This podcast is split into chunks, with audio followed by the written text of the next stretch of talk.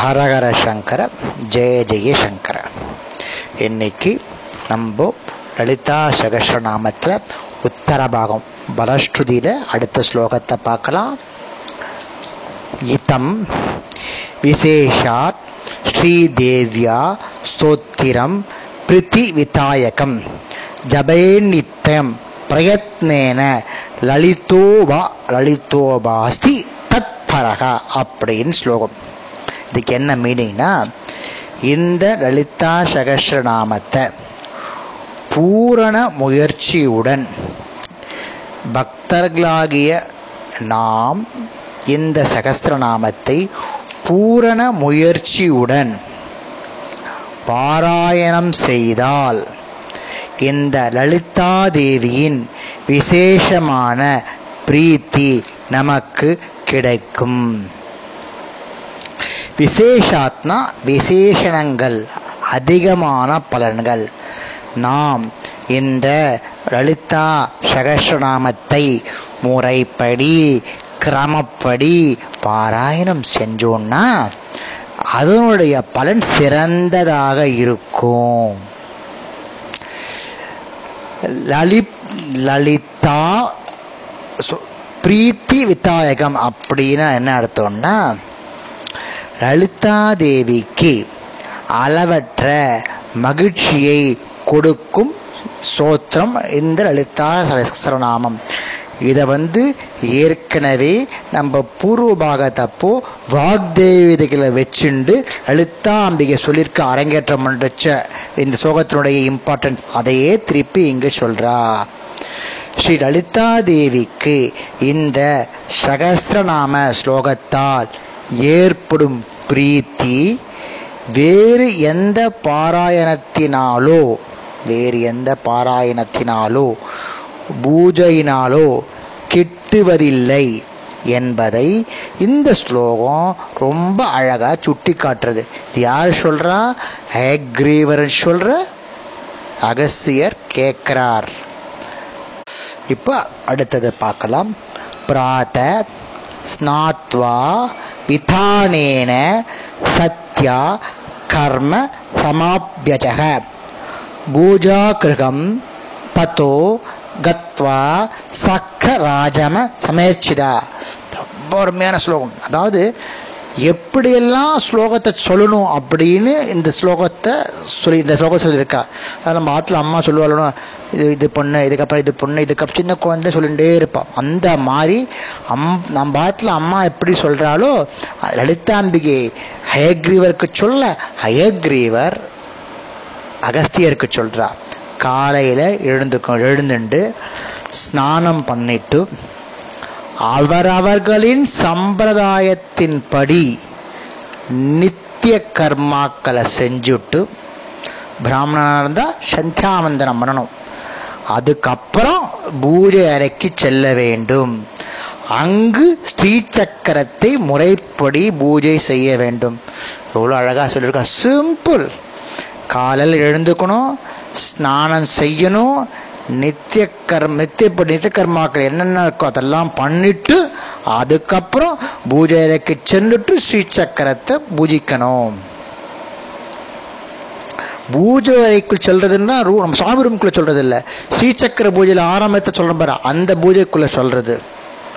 இவ்வளோ அதுக்கப்புறம் என்ன சொல்ல பாருங்க ஸ்மரச்சேதுன்னு சொல்கிறோம் அது அதனுடைய என்ன அர்த்தம்னா நன்கு அர்ச்சிக்க வேண்டும். முறைப்படி அர்ச்சிக்க வேண்டும்.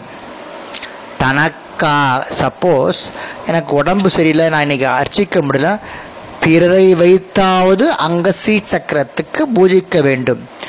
தனக்காக பிறரை கொண்டு பூஜை செய்விக்கலாம். ஆனால் அது எப்போ செய்யணும்? அதுவும் சொல்லிருக்கா தன்னால் முடியாத சமயத்தில் மட்டுமே இதை செய்ய வேண்டும். எதை?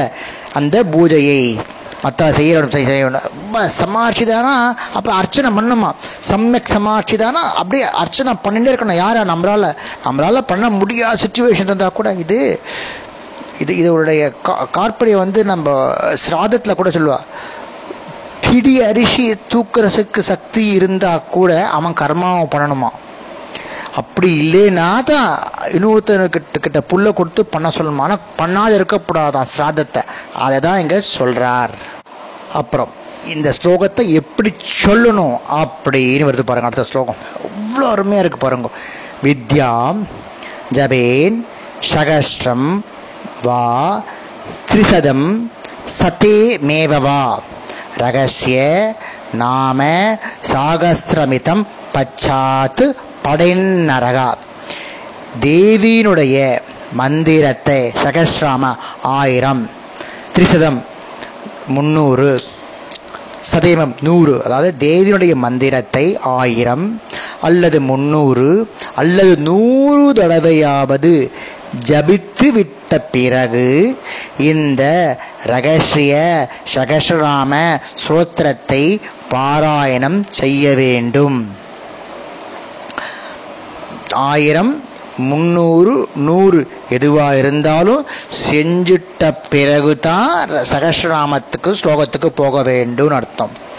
பச்சாத் என்ற வார்த்தைக்கு பிறகுன்னு கூப்பிடுறோம். என்ன பிறகு லலிதாசம் இந்த எப்படின்னா இந்த பாராயணம் மந்திர ஜபத்திற்கு பிறகும் புஷ்பாஞ்சலிக்கு முன்பும் அதாவது இரண்டுக்கும் இடைப்பட்ட வேலையில் செய்ய வேண்டும். ஜபம் ஃபஸ்ட்டு ஜபம் பண்ணணும். அப்புறம் பாராயணம் பண்ணணும்.